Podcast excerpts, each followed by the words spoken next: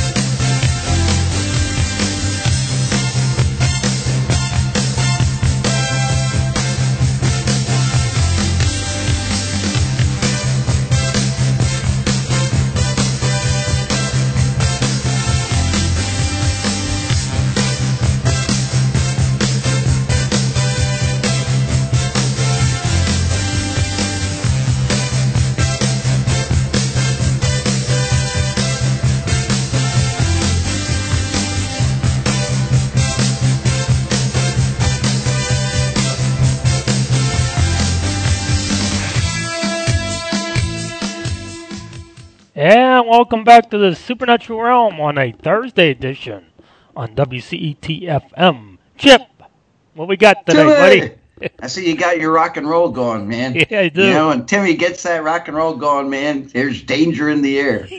and I guess it's safe to say that if our guest would tell somebody you might as well jump, that's really not a good thing, especially considering his I line didn't of think work. of it that that way.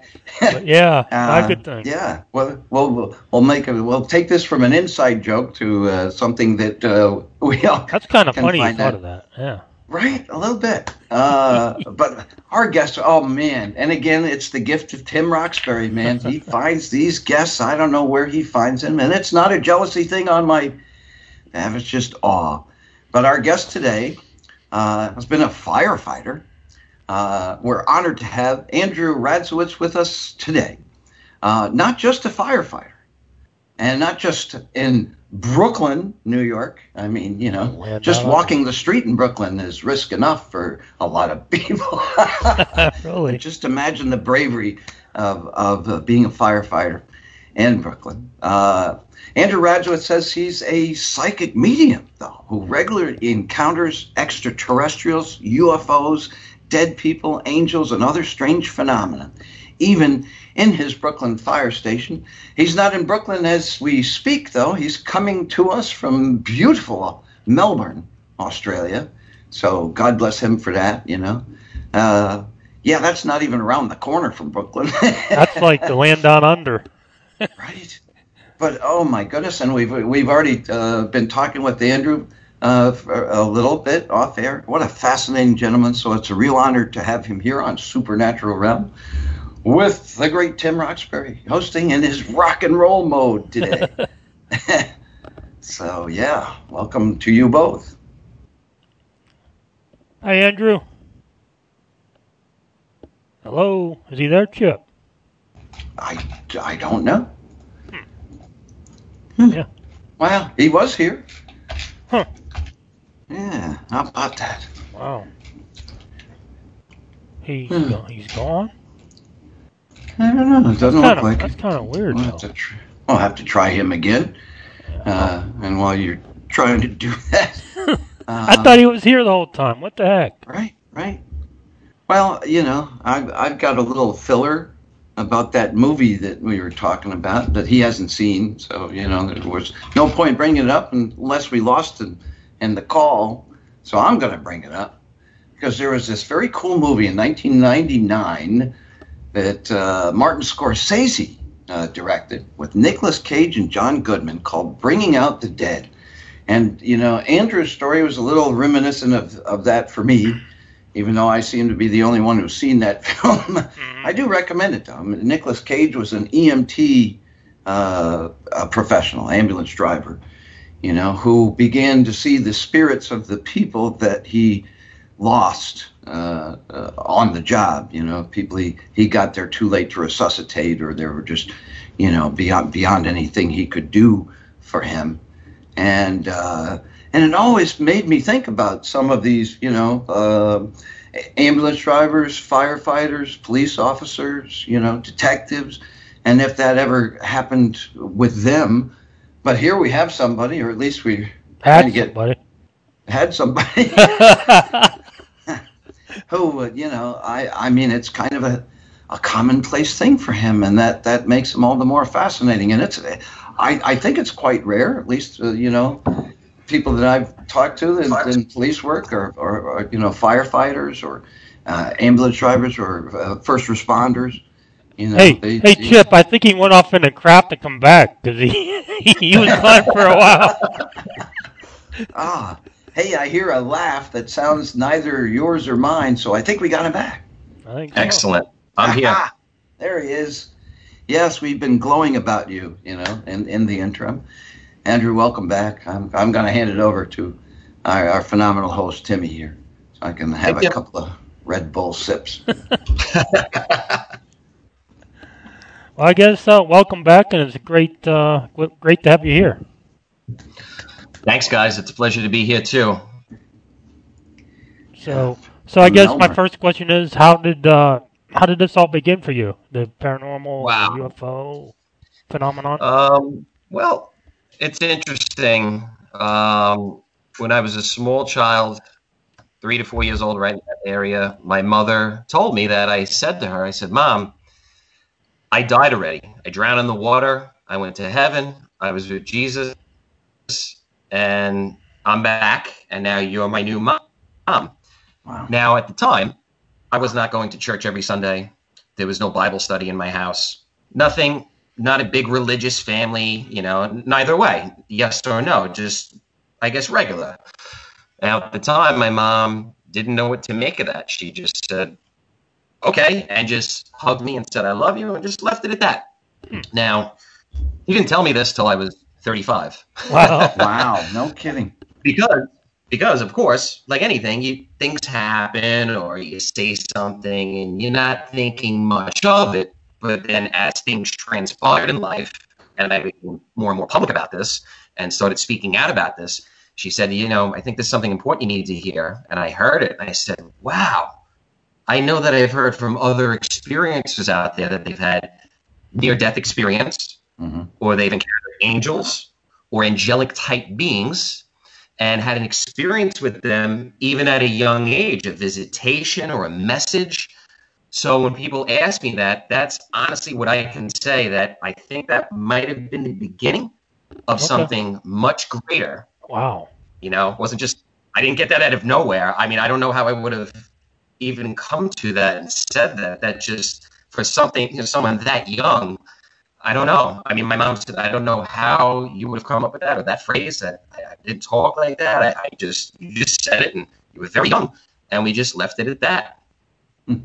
Hmm. Uh, yeah, so that was the first thing I would say uh, that I remember. And then for me, losing people, death, has been a big activator.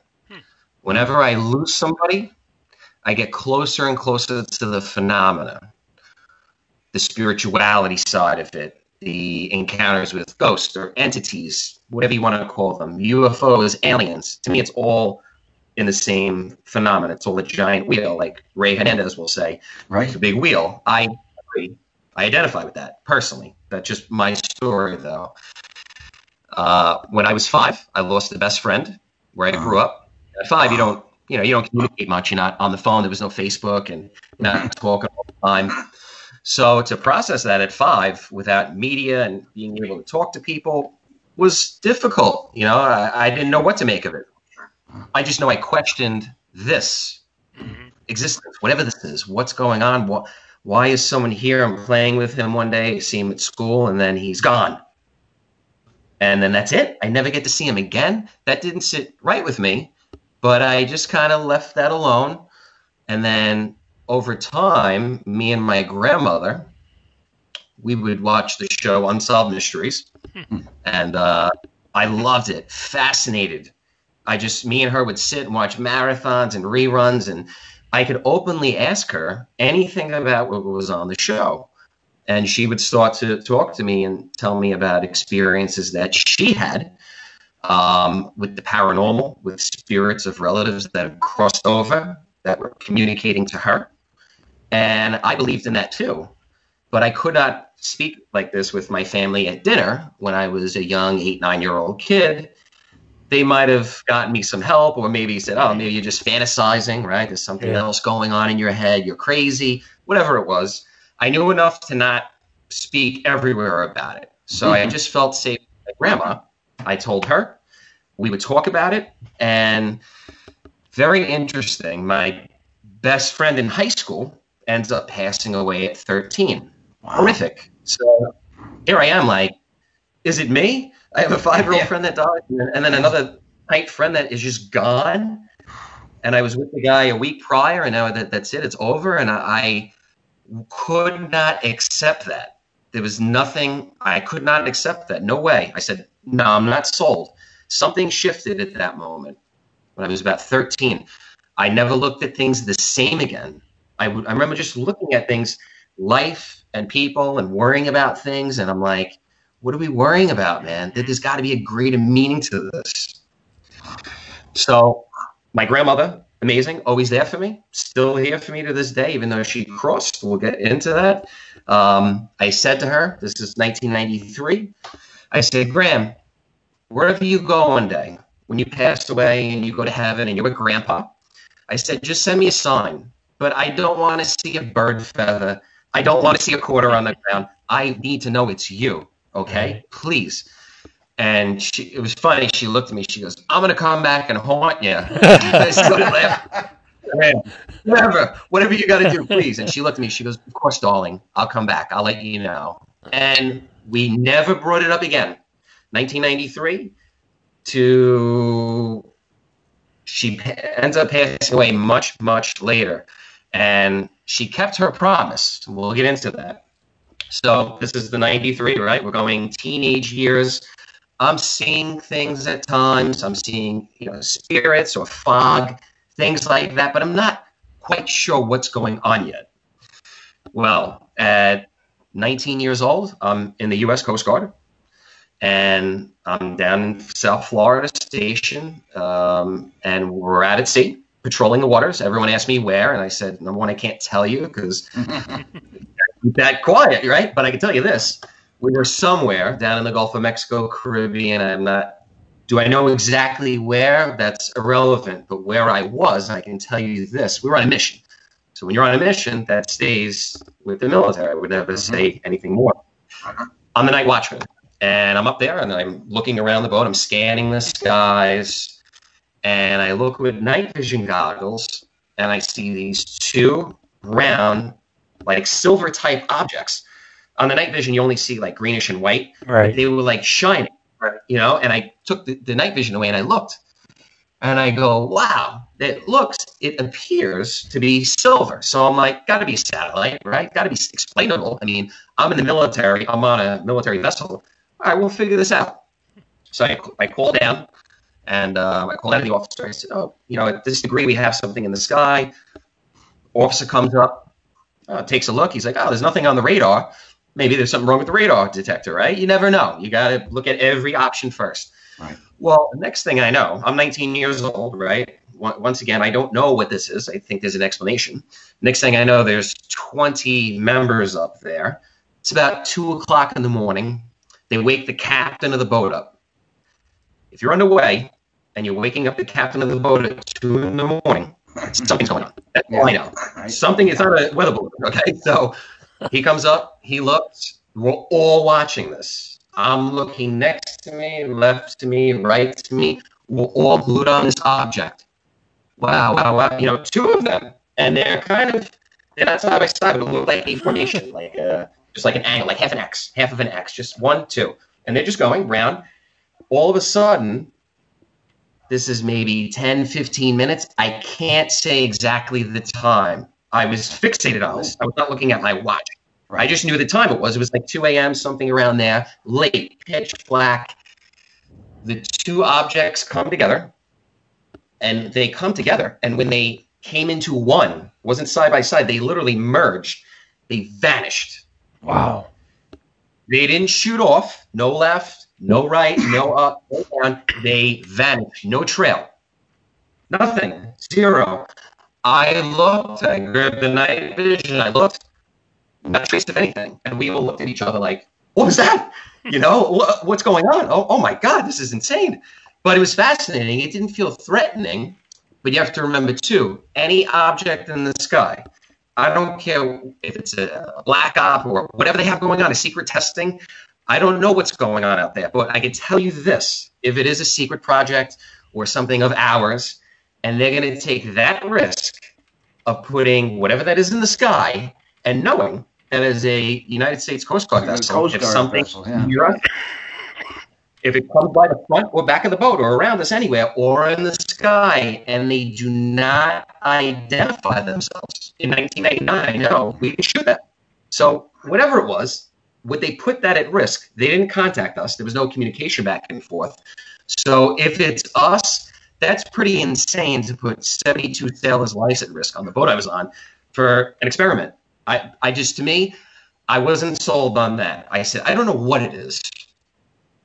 We were never briefed. The next morning, no one said anything about it. None of the Wow. bosses, the officers, the senior men. It's like it didn't happen, but we weren't told, don't talk about this. So that's why I am telling you this. If I was told, you cannot speak of this, well, then I cannot speak of this. If I don't have access, if I don't have the clearance to do that, I can't say it. So they didn't say that. So I'm just sharing. I don't know what it was, but it was unexplainable. So that was 99. Um, I'm still in touch with guys to this day that were on that boat. Once again, a lot of them are still in the service. So when people say, well, we're the witnesses," they're still active members. They, they can't come out and say what they encountered because they'll be thrown in the brig or Right. fired or put in the loony bin. Yeah, especially So- because they're active. Yeah. Yeah. Yeah, you you're actively in unless you're in some psyops program or whatever nonsense you want to believe in. You can't talk about this. They tell you Right. throw you in the brig. That's it. Because especially if we don't know what it is, you know, what are you going to say? I don't know what I saw. I saw something in the sky. Did I have a camera on me in 1999? No, absolutely Right. not. You can. But at least you had other people that saw it too, you know. I mean, it's, it's a thing you see something paranormally, and if you have three or four other people that also see it, you can't Yes. count it as a collective hallucination or Exactly. something, you know. Exactly. So I knew at that point, okay, I'm seeing something. I don't know what it is, but there's 20 other people that I know that are my brothers were sailors together that we saw this and we we all saw two objects come together. I don't know if people saw different things or what angles, but we all agreed, okay, there were two things that came together and where did they go? So that triggered something else in me. You know, something else is going on. I don't know what, but something else is activating. Okay, maybe at this point I said, maybe they, whatever that thing is in the sky, maybe it has something to do with ghosts or spirits or something else that has the phenomena to come and vanish. But I don't know. I, I haven't put all the pieces together. So I found Dr. Steven Greer um, through social media, just saw some videos Hey. he comes, oh yeah, I could initiate human contact. Come to me, you know, pay twenty five hundred dollars a person and Oh come. my god. and I said, What? This guy's full of it. That's what I said. Honestly, he's full of it. No way. Yeah, at least he answered you, though. He never answers my inquiry. No, he doesn't. He's a very busy man, I'm sure, right? Um, yeah, true, true. So I see this, and I see I see that he claims that he can initiate contact. Now, up until this point, I thought it was just an accident. I saw this; it was by mistake, or something was here and then they're gone. But I can't control this. That's insane. You know, there's no way. I didn't believe it. Now I I started meditating and doing yoga, so I believed in meditation and maybe higher states of consciousness. I had not experienced one yet. So I'm skeptical until I live it, until I can tell you I've done that. right. I can't say that it is. I, I don't know. So, yes, I'm the guy that I, I was. Uh, my partner at home, she was into this phenomena as well. Very skeptical. This is years ago, uh, and we looked and we said, "Let's go meet this guy, Dr. Greer." so we fly out to Borrego Springs, California, in 2011. Joshua Tree, you know, that whole coast area, amazing, amazing stuff we've heard. Now, I don't believe it till I see it. So the first night we go to the field, and Dr. Greer comes out. Emery Smith was there as well. Never heard of him. Wow. Wow. Yeah, I love. Yeah. Yep. I like Emery Smith. Yep. I, I can only tell you the people that I dealt with directly and made contact with and how they've helped me, and Emery is one of them. I don't care what people think or say. I feel all this together anyway. I could just say he helped me. I don't know about anything else or how other people feel. That's I really don't care. He was instrumental in showing us the CE5 protocols. And we went out there, I didn't know him prior. I just knew Steve Greer. Okay, whatever. And I met Dr. Jan Bravo. Sensational. Lovely, lovely individual. We're out there the first night, right? We're in a circle. We got all the tones out and this and that. Nothing happens. So I'm like, it's me. I got to be messing this up for the group because I've never really done contact before, and maybe I'm you know too worried or nervous, or I you know I don't know what. So I go back to the hotel room that night, and it was me and my partner. We go back there, and I remember Greer saying in the meditation circle before we left, "Why don't you invite back the ETs to your hotel room?" I'm like, "Yeah, okay, you know, sure, that's gonna happen. Right? It didn't happen here. It's not gonna happen in my room. Right? Come on, bro, please." Um, once again, New York City firefighters skeptical, right? Um, Right. I, I don't just believe it. I got to live it. So I haven't seen it yet. So to me, it's just nonsense, right? Or I um, maybe it's not for me. Whatever. We go back to the hotel room, and it's about one, one thirty in the morning, somewhere dead, you know, dead middle of the night, whatever. I get up, go to the bathroom. There's a green light on the wall. Now I'm thinking it's got to be a smoke detector or you know something from outside reflecting. Right? It's got to be a reason for this. Has to be. So I get up, I go to the wall, and trying to put my hand over it. Now it's not there. Hmm. But I move away and I don't see it. So I'm like, oh, it's got to be gone, right? Just my head, or maybe it was a ladybug or an, like a night bug or something, right? I don't know. I lie back down. I, boom, the thing appears again. So I wake up my partner. I go, take a look. The thing moves. It drops down a couple feet. Now, I've never seen a smoke detector in all my years of firefighting do that. Yeah, to do that. Yeah, as a firefighter, you think you would know smoke detectors if anybody. you think? I would think so. I don't, you know, I don't have all the answers, but I don't even know what this is at this point. I just know that something was here. Now it's here. And my partner is a police officer. So she has a little, com- you know, I would say has some common sense and some background and, and street smarts and investigative work and background. And so she's doing her thing. She's looking around the room, right? We're trying to find anything we can to possibly find an answer. There's no light coming in. We're staying in the desert. There's not even a street light. There's nothing. We're in the middle of Borrego Springs, right by Palm Springs Desert. So I go, okay, if this is a craft or an orb, right? It might be. I said, why don't we just meditate with it and and and ask it to show itself in the safest manner, like we were taught by Greer. I don't know any other way, but I don't feel threatened. So let's see what happens. So we sit there and we just tell whatever this is, the the orb, the the, the light, that it could stay, and as long as it wants. That light stayed until the sun came up. Hours later and then it vanished. Whatever it was, we connected with it. I felt like there was something enormous outside. Mm-hmm. I felt, like I said, I was in the desert, I was in the middle of nowhere. It felt like something was outside, but I didn't want to even leave the room to look Sure. because it was that Sure. intense. I said, I don't want to open the door and scare this thing, or you know, I don't even know what this is at this point. So in the morning, we go back to Greer's, the house they had, and we sit. And Greer's like, "So, did anyone have any experiences in their room last night?"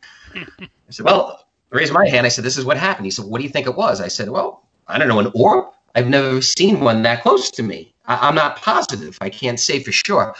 And he goes, "Well, what did it feel like?" I said, "It felt like intelligent. Yes, it felt like something. There's some sort of communication going on, and it moves. It definitely moves. I mean, my partner saw it move. It wasn't just me. Once again, me alone, I could say one thing, what I've experienced, but when I have a credible witness, a police officer, I'd say that's pretty good credibility in New York Mhm. City. Yeah. Um, she Yeah. saw it too. Okay, hey, I don't know. This is just my experience. And Greer said, "Well, what do you think? Do you think anything else was connected to this, or did you get a sense of something?" I said, "Yeah, I felt like a giant craft was outside, but I didn't leave the bedroom and the room I was in because I didn't want this to stop. It was so beautiful. It didn't matter if a craft was outside. Honestly, it didn't even matter what was happening there. The exchange that I had and what she had." It, I felt like people have talked about download experiences or information being sent back. That's what it felt like, but I never had one prior. I've only saw one on, you know, people talking about it on the internet, but until I actually feel it, I can't really say what it felt like. But something internally was being turned on or messed with. I could say that. I don't know what, but I could feel something internally. And uh, I'm always skeptical, though. I don't just believe anything that's said. Um, we're talking about this in the group. From that moment on, from the day that happened, day into night with him, till this very day of my life. We're going, that was in 2011 till now, which is 2019. It's been nonstop. Wow. Oh. So we're there, and we're still in Maria's group in 2011 talking about this. And he says, "Well, uh, this you know, there's somebody that's going to join the group, and uh, you know, he's an A-list actor in Hollywood, and uh, you know, he has his own story. It's his story. It's to him. And uh, if you watch the movie Sirius, there's a man that does the voiceover in that. The voiceover is Thomas Jane, the actor. Wow. He was in the HBO series show Hung and all sorts of movies. The Punisher. I'm sure you've heard of him. I don't know him personally. Never saw him before. I whatever. All I know is he came into the room and there were 30 of us and he was there. Just didn't say anything and I wasn't going to bother the guy. You know, I respect him and his privacy. Um, a couple days later, he just comes up to me one day and we connected. And what I could say is what I saw speaking to somebody else I'm not the only person that might have experienced things like this. Not here to tell anyone's story. That's their business. But the fact that we had that connection and then went out to the field together and then had experiences, I saw, wait, someone that's in Hollywood or someone that's a housewife in Mississippi or a lady that flew in from Malaysia to my contact team or the doctor from Stanford or my friend James Iandoli from Westchester, New York. He has a site engaging the phenomena. I met him in 2011 and we all experienced this and after have not lost touch and still make contact to this day. So people can say whatever they want about Greer. I don't talk to him personally daily. I don't do that. But I met some beautiful people at his experience, his encounter, week week long expedition that I'm still friends with to this day. And uh, the most fascinating thing I saw, someone was recording everything, pictures, videos, and took pictures of orbs, sitting around us in my lap. We were setting up a puja table once, and I said, I feel like something is touching me on the side. Someone took a picture of me. In that photo, right when I felt that tap, the magnetometer, it beeped three times, which for us means yes, and there's a picture of a purple orb in my lap. Wow. And when I we, we saw we saw a, a fox. We were in the middle of nowhere. There's nothing out there. There's a fox that comes walking by. So we recorded it on her camera. Boom. The whole thing. You know, this is several minutes long, not a quick thing. Several minutes. We're like, wow, the fox is here. Yet we have all this food. The fox doesn't come to the food. It just walks by it and it looked at us and it walked right by. Now, at the time, I, I'm not thinking anything else of it. It just is what it is. Well, the next day on the videotape, there's no fox. Oh my God. Oh, Jeez. So when people love to critique and you know say, "Oh, Andrew, the pictures you've taken or the people you've met, encounters you've had, uh, the pictures are nonsense. You're taking pictures of cruise ships and this and that, and all these things, whatever they want to say." I tell them, "Listen, I I've don't have to look at what I'm it. filming. I I took a picture of a fox, right? We filmed this. There's nothing on the video. These things, this phenomena, will manifest itself however it wants, and there's nothing that you could do about it. I, it, it proved it to me. I go, whoa, that's pretty rad, man. Seeing a fox, that that's nothing even on the film, nothing. So sometimes Let's try this again. security or safety of the group. Maybe somebody was really nervous in the group that if an extraterrestrial manifested a blue being or an Arcturian or something, you know, that looked like an ant, yeah, probably the majority of the group might have freaked out, me included. I don't know if I was ready at that point to see, you know, a critter. I don't know if I was ready the first time I made contact to see that. I don't know. Um, so I realized that when timing is right, the phenomena will keep revealing itself Right. more. And as your consciousness and awareness gets greater, I feel you become more and more open, and they will see you're an entry point. Emery Smith told me that. I said, "Why am I having lost contact, Emery? What's going on?" He goes, "You're an entry point." I go, "All right, that makes sense." He goes, "It's years of contact, elevated consciousness. They'll see certain entry points, or the term antenna. I've heard, whatever you want to call it. It doesn't even need a term. I just know a lot of contact is happening, and that's from years of trust, experience, and remaining open." Um, if you go to Grant did a podcast after that expedition, uh, that was in October of 2011. If you listen to his 1111 podcast at the 40 minute mark, you will hear a firefighter and a police officer, a lovely couple from New York City came. He describes what I told you guys with the green orb. So it is what it is. He never say my name because he said you're all under our you know privacy, but Sure. it you know, once again, hey, you either want to believe it or you don't. I, I can't explain everything, but I just tell my experience. It just Um, made that more meaningful, you know, because I have seen that before, and and uh, and it kind of rings a little familiar when he s- cites examples of people. And we, Timmy and I, both thank you for your skepticism. You know, I, Yeah, look, good. we're we're believers in a Yeah. lot of things, but you know, we have to we have to make sure that we can explain away anything that you know, would otherwise explain these kind of things. You know, we can't just automatically buy into it or give into our own personal biases. You know, skepticism, even, you know, from a paranormalist show perspective, Mhm. is a good thing. you It know? It's- Yeah. Healthy thing. Yeah.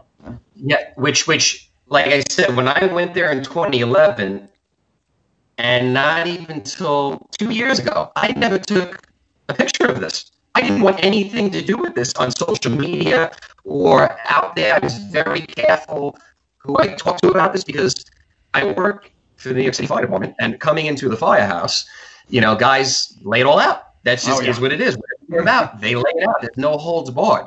Right. So I did not want to go into that, but I reached a point in evolution and wh- where I'm at that I just didn't matter anymore. I didn't care who knew. But for years, I did not want to speak until one, I had some substantial proof because I don't want to seem like a nut. Uh, and just a story is great and a drawing is great. People love to draw these pictures of ETs, and that's amazing. But if I go into a New York City firehouse and I go, hey guys, I saw an ET last night. Let me draw you a picture of what he looked like. They're going to send me to a psych ward. Right. I mean, I get it. I get it. You know, like I understand the regular average person, if they're not ready, they don't, whoa, what are you talking about, bro? Aliens. However, when I waited till I had 20,000 photos that I took myself and videos, and I brought guys from my house, my firehouse, to my home in Brooklyn, and I showed them the phenomena and how I could make it appear, they were like, I don't know how you're doing that, but I don't know. I don't have an answer. Yeah. So well, when it that's- started happening with you, you weren't ready. You know, and so like get it. uh, Timmy and I will tell you, you know, people don't choose ghosts. They don't wake up and one day and say, "I'm going to go home." Ghosts choose people. Same with uh, contactee experiences. Right. So, And- and, and you were, a, you know, uh, I guess non-believer would be an appropriate kind of way to to coin your initial experiences. Um, so yeah, you know, so that, and so it's easier to understand how skeptical other people that are just would not have these kind of experiences, even if they asked for them, uh, would be. I mean, we see it all the time, you know. Uh, Yeah. but the, Uh, but we like we like your approach because and you know Timmy and I we come across people and you know that their stories are I don't know there's something uh, disingenuine about them or you know maybe they're they're trying to get some sort of attention of some kind you know. So when people like you come along you know with this uh, genuine heartfelt types of things you know we really appreciate it all the more. So I thank you for that. Yes, excellent. Um, and you know, I, I totally get that, and I still, to this day, I'm skeptical. I'm not. You have to sold on anything. yeah. Like, yeah, when when people say it's all this or all that, or I've thought, okay, at this point, this is what I think. The phenomena throws me something, and I mm-hmm. go, whoa, whoa, whoa, whoa, whoa, wow. So I don't think it ever ends. I don't think there is an ultimate answer. I feel like we're all information sources just gathering it together. When I came back from Greer's training, what the best part was, he said, Well, I know a lady up near Albany, Dr. Marilyn Gewacke. She's a PhD. Uh, and her partner, Diane Saunders, and Jennifer Westacott, and the rest of the amazing crew up there. You have to meet them, Andrew. They, they live a couple hours from me. Albany's a couple hour drive. Once again, I'm skeptical. Am I going to go up and be around a bunch of people, you know, running in circles and nothing happening? You know, I don't want to waste any time. You know, I want answers. I want answers to this. Now that I'm experiencing this, let's get down to what's really going on. Mm. I went up there, and since then, we've just connected and had some phenomenal contact. Um, not long after meeting Greer, um, I come back home, right? And, you know, like I said, my grandmother, who earlier we talked about this stuff, hmm when my grandmother passed away, I think it was around 2010, uh, right around then she passed away. I had forgotten about, hey, Graham, contact me on the other Oh, side. And at that deal, point, I go, right. you know, at that point, I'm like, hey, it is what it is. If she does, fine. uh, But I'm not, you know, waiting in my chair till, you know, the angel comes in the room and talks to me. Hey, Andrew, it's Graham. Um, I bring my mom out to dinner. And we grew up in a little town uh, in Long Island called Floral Park. Beautiful little Okay. town. Mhm. And um, I take my mom to the local restaurant that me and my grandmother, we go to that area and go out to eat all the time. I bring my mom into a restaurant. There's a psychic medium coming there that night. I don't tell my mom. Hmm. I don't tell her anything. I just bring her in. There's a guy from Long Island. His name is Robert Hansen, who he also is very good friends with and trained with John Edward, George Anderson, some high-end, very respected psychics that I know are genuine, my opinion at least. I can't say that for most of them. I don't know most of them. I don't want to know most of them. True. These guys, though, I know the real deal because I walk into a restaurant and this guy with gray hair and like 10 earrings comes in. I go, Are you kidding me? This guy's a psychic? He looks like a rock man, right? So I don't know him. I didn't leave any info with the place, no name, no background, nothing, nothing. Guy comes in. He goes, I can't promise you who I'm going to go to. I only have, you know, two hours to speak, and there's a lot of people here. But he goes, I'm getting pulled to you, and he points to me and my mom. Comes over, and he goes, Okay, someone in your family just passed away. They had cancer on their face. It moved up and got into their brain and spread, and they died. That's exactly how my grandmother died. He even pointed to the correct side of the face. Wow. I don't say anything. I just say, "Yep." No, you don't feed them. You say nothing. You just go yes or no to a real medium. You don't have to say Right. yeah, anything. do. Right. Knowledge, we'll go no, Yeah. and he'll tell you that. So I go, "Yep," and he goes, "Which one of you was born on Easter Sunday?" My mother was in the 1950s, born on Easter Sunday. Wow. Okay, so there's some guy to come in and just randomly say that.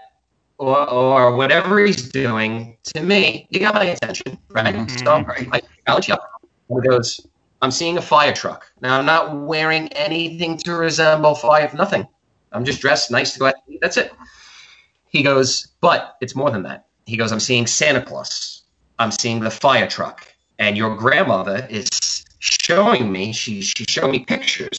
She wants to know where the pictures are of you, grandma, and Santa Claus in the fire truck. And I go to myself, I go, wait, my grandmother passed away. I never brought a fire truck to her house. I didn't work in Long Island. I worked in the city. Like, what? I don't know at that point. I go, I, I don't know. Because you have to answer. It's yes or it's no. Or Right. I'm not certain. And uh, the next day, my mom comes up and she goes, Andrew. She goes, come here. She goes, look at this. She shows me a picture of me, Santa, my grandmother, by a fire truck. I remember Wow. a couple of years prior when Graham was alive. I was a volunteer firefighter in an area called Stewart Manor, which is right next to Floral Park in Long Island, New York. Mhm. And I was a volunteer firefighter. So Christmas time, we would go to our families' homes with Santa on the truck. Wow. I called my mom. I go, Mom, don't tell Graham. Bring her to the house. We're going to come over with Santa because she loves Christmas and we're going to surprise her. And we showed up and I took pictures with my grandmother and Santa at my home right there with the fire truck. I forgot. You know, so it was many, many years ago. You know, so when people get read by a medium, remember this. It's only as good as the person you're reading and what their memory is. Because I've read mm-hmm. people many, many times. We'll get to this in a minute and they say to me, "No, No, never happened. I don't know what you're talking about. Mm-hmm. No, that's nonsense. They'll call me later at night or the next Yeah. day, or And they'll week later, remember. Oh my God! I just talked to my mom and my grandma. You were right about everything. Or I go, it's not a matter of right and wrong. This is a healing for you. Wow. This isn't about a dollar in my pocket. I don't charge to read. I do readings for nothing. I, I, I'm a firefighter, and then I got into the reading stuff. We'll get into that, but I go, this is for you to connect with your loved ones. And it doesn't matter what I tell you. If you're not listening, which I tell people to record it, so they could always go back. Back don't to- write notes. When you write notes, you're taking notes out of what you want to hear. You got to the whole story. Yeah, the, the, So- the, the tape is always honest, you know. Yeah. Tape doesn't lie. Right. Who So, was who was so the this psychic? guy. I'm sorry. Who was the psychic that you're talking about that gave Yeah, it? sure. So this guy just reads me right at, at a you know at a restaurant, just a couple minutes, right? Boom, boom, boom, lot, like maybe ten minutes, but a lot of info and a lot of very personal things. I won't share that.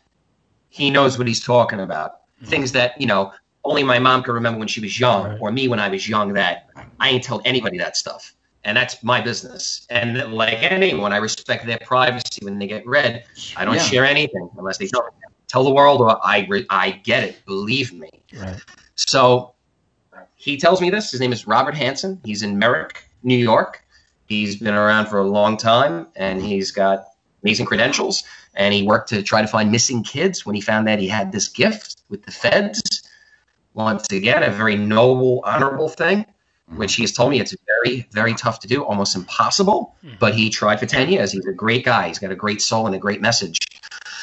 Uh, doesn't believe in the whole UFO ET thing. You know, I've always said be very careful with that because there's a lot of whack jobs and most of it's nonsense. He's spot on. Um, and I use discernment, but I have to share this message because it's part of my reality. It is what it is. Um, he read me, right? Then I met Greer, right? So I had that.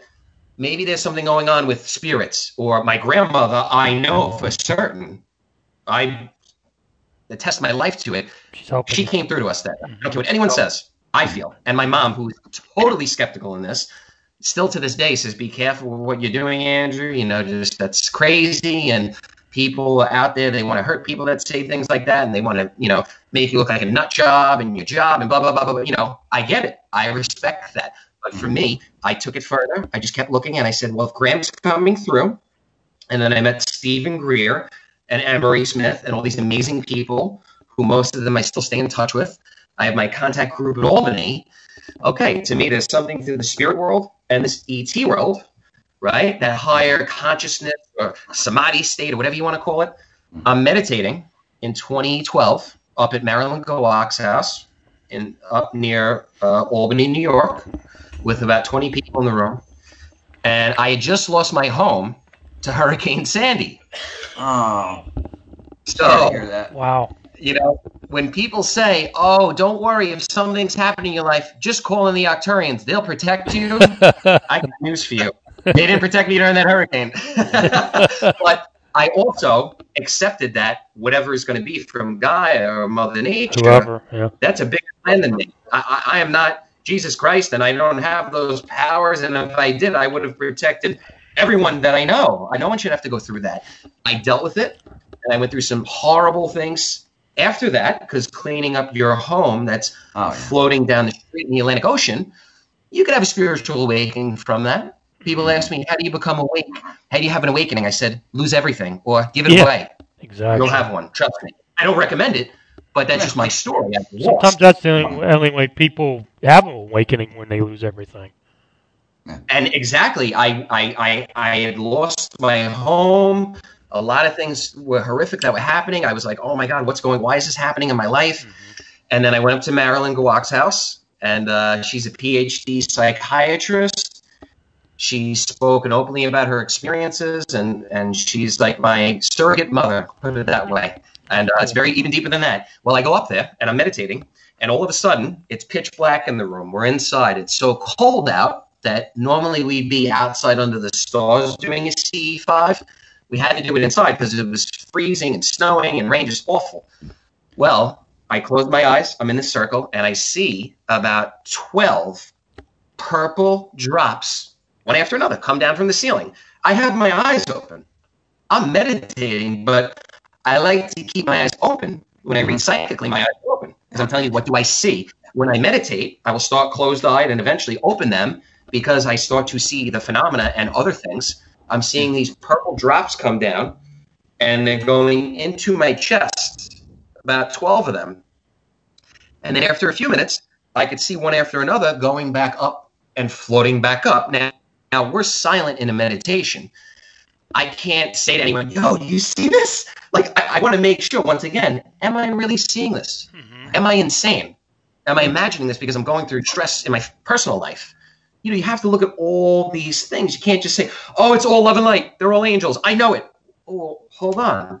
Let's look at everything first. So I'm questioning everything that's going on we take a break from the meditation and and they're like does anyone see anything is anything going on and i said exactly what i saw i'm seeing these purple lights these droplets like teardrops like little raindrops coming in and out of me another person in the group who had been doing meditative and psychic work for 20 years said andrew i see ets around you they're about four to five feet tall there's a circle of they're healing you marilyn running the group said andrew I see a taller ET and described a couple beings around you because I've been sending them to you to help heal you.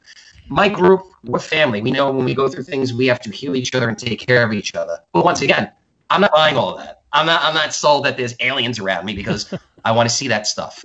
Right? Right. I need proof. So I only know what I know. Since that day, though, that was in like 2012, right around then. Every single day of my life, I see this purple energy around me. It, I know how to make it appear and not make it appear. People have said, oh, it's your third eye activating. Oh, it's your crown chakra. Oh, it's an auric field. Oh, you're ascending. You're in 5D. I don't know. I don't have those answers. I, it doesn't even matter.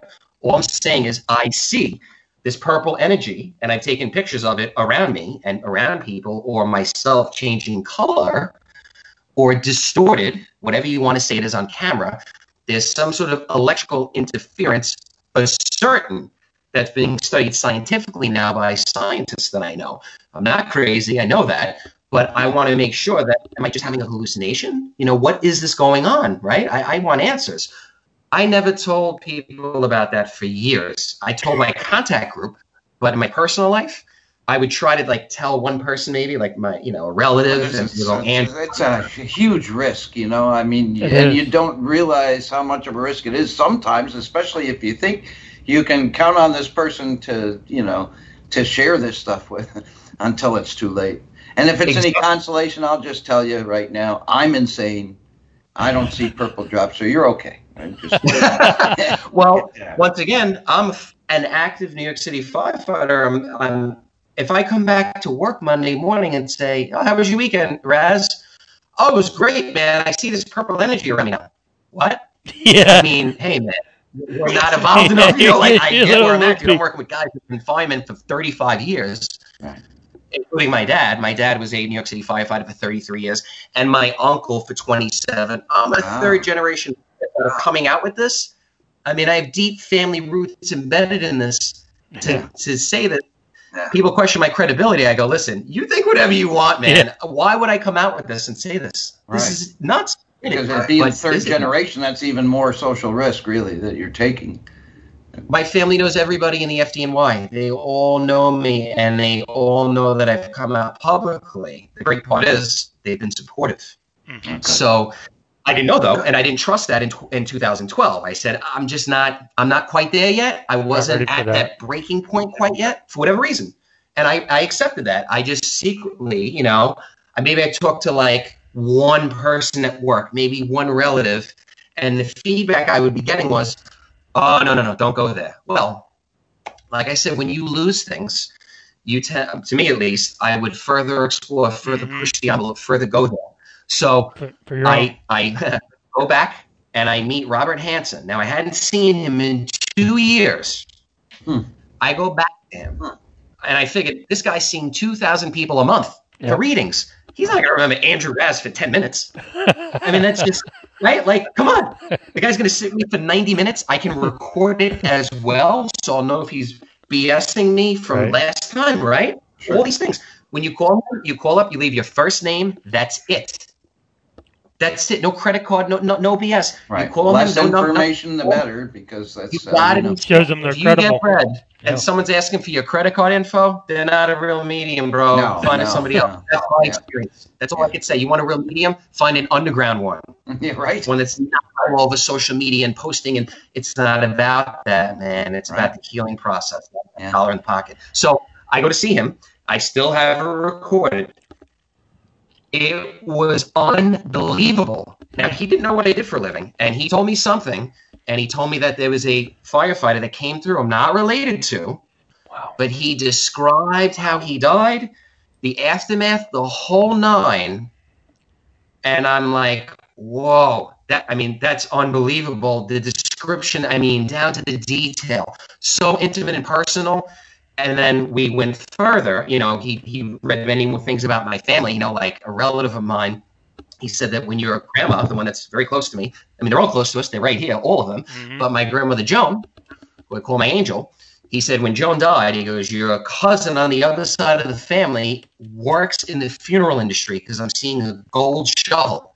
That is 100% accurate. My cousin, who lives somewhere else, is in the industry. After my grandmother died, made a phone call to the funeral home where my grandmother was buried to make sure she was taken care of. Now, our families weren't on speaking terms, nothing like that. You know, unbelievable things I heard that are very personal. That it, it's, I found out reasons why people died or took their own lives that I knew close to me, and it made sense finally. When all these years I was questioning, why did my cousin do this or, or this or that or these things that for me, I knew this guy was real. At the end of the reading, though, he looks at me and he goes, You have this gift. And I go, What? He goes, You have this ability. You can do what I'm doing. I go, Dude, I'm a New York City firefighter. I'm not a psychic. I go, I Like, medicate. what? I'm into like UFOs and stuff, but psychic. He goes, I train people every Saturday. Now you go there for three hours. It's twenty five dollars. Wow. That is unbelievable. wow. For Not a real, legit, long term medium to Right. charge twenty five dollars for Twenty-five three bucks hours. unheard of. Yeah. It is very It- unheard of. The power You know, on his building. That's it. You know, the guy Wow. is amazing. I mean, I've never one, I've never heard of a medium doing groups where they train you. They don't want to forget. It's because it's Yeah. them. for- To me, for that low an me. amount. Yeah, to me, when I got healed, he healed me. I knew my grandmother was at peace. To me, I had no more questions about the way she died, how she died, with cancer and all these awful things. I just wanted to give that back to someone. I said, Mhm. okay, this guy say, saying that I can do this for people, I want to see it. I don't believe it though. And I went next Saturday to his group, which the first one's free. If you like it, great, stay. If not, it's fine too. You don't have to come back. So I went and I met random people I never met before off the street like that, sat face to face with them. And he would say, What do you see around them? Just we meditate for five minutes and then we say what we see.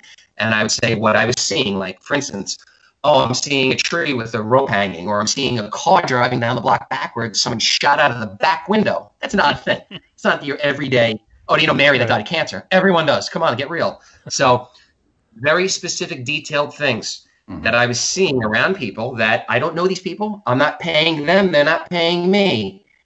And I go back to my firehouse job and I live my life. But these people that I'm meeting in the rooms are saying, Andrew, I don't know how you know that. I said, I don't know that. I'm tapping into something. I'm not quite sure how. I think it's through meditation. That's what I think. Uh, higher consciousness, what, very basically, I think it's through meditation. You open up more and more, and then you could be fully aware of what's right here in front of our faces. The UFOs and the aliens, we don't have to go to space. Like Robert Bigelow said, They're right here, they're right under us. They are. Yeah. They are. And people don't even pay attention to that. but people in this room are getting it. So over the years, I start communicating more and more about this. You know, I'm with people in the rooms, though. I'm not going outside of the meditation or my contact group in Albany. I'm just keeping it very low. No Facebook, nothing like that. I'm off all that. No pictures. I don't. I don't want my face on camera with this stuff. Well, like anything, I think when you have more and more experiences, when you see things, when you witness things, when people around you get sick, when people die, to me, there's shifts internally mm-hmm. and I started having more and more people around me that were getting sick or experiencing life things that sometimes I would see an illness in them. I don't get a message from a being or a relative saying, "Oh, my my sister, you know, needs her spleen removed." That's not how it works for me. What happens is I will see a dot or a circle on the body, and I'll say, "What's wrong with your hip or, or your neck or your eye?" Or, "Oh, nothing." And I'll say, "Well, just go to the doctor just to make sure." And I've had people not, and then they got diagnosed with horrific illnesses and almost died repeatedly over and over and over because they just didn't go to the doctor. It's not about me. They didn't listen. If you're not listening to your own body, there's nothing I can do, man. If you're in pain, go get it checked out. It's really common sense, but sometimes somebody has an odd thing hidden in them, maybe that they can't see, like a growth or whatever. And I've seen that with people or spot on their lung. And my buddy Frankie, I said, "Hey, man, what's up with your lung, man?" He goes, "Nothing. I'm fine." He goes, "I went to the doctor a couple weeks ago, and they said I had a growth, but it's fine." I said, "Go back." and that's his story in business. But I'll just leave it at that. If you don't want to hear what I'm saying, well, then one, don't waste my time because I don't want to waste your time. I don't want to bother anyone with this. I never ever go up to someone and say, "Hey, you're, you know, your sister teresa is telling me this, and you got to do this." No, no, no. You got to learn etiquette. There's an etiquette with this. Oh, you do. But these psychics, these psychic frauds out there that come out A and lot say of them. they run up They- randomly on the street. Nonsense. Give us Nonsense. all a bad name.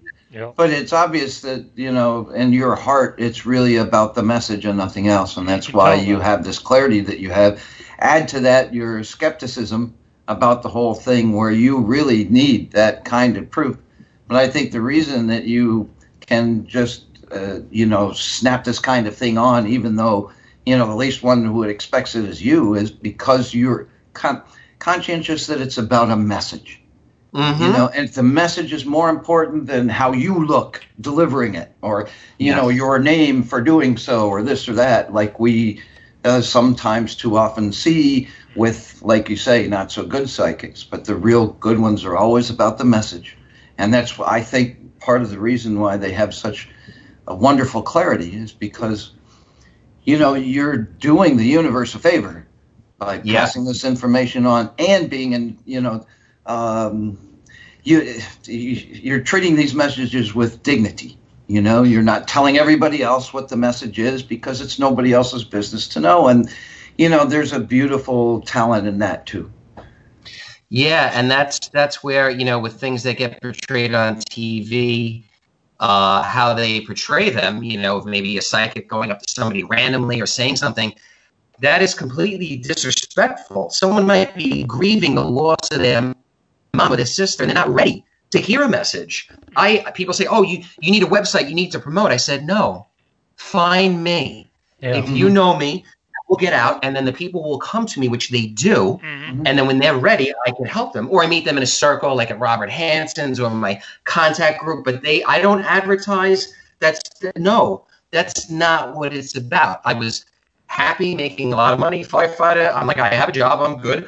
I don't need to charge for this. If I that goes that route, that I become a full time medium, and it's a business, I'll address that when it is. But at the moment, I didn't need to charge or do that, so I didn't. You also deal with a lot of people that want free readings every day oh yeah that maybe all know, you know, will you deal with that? Of course. When people know you have a gift, oh, they'll be all over you. Oh, I want a reading. Oh, okay.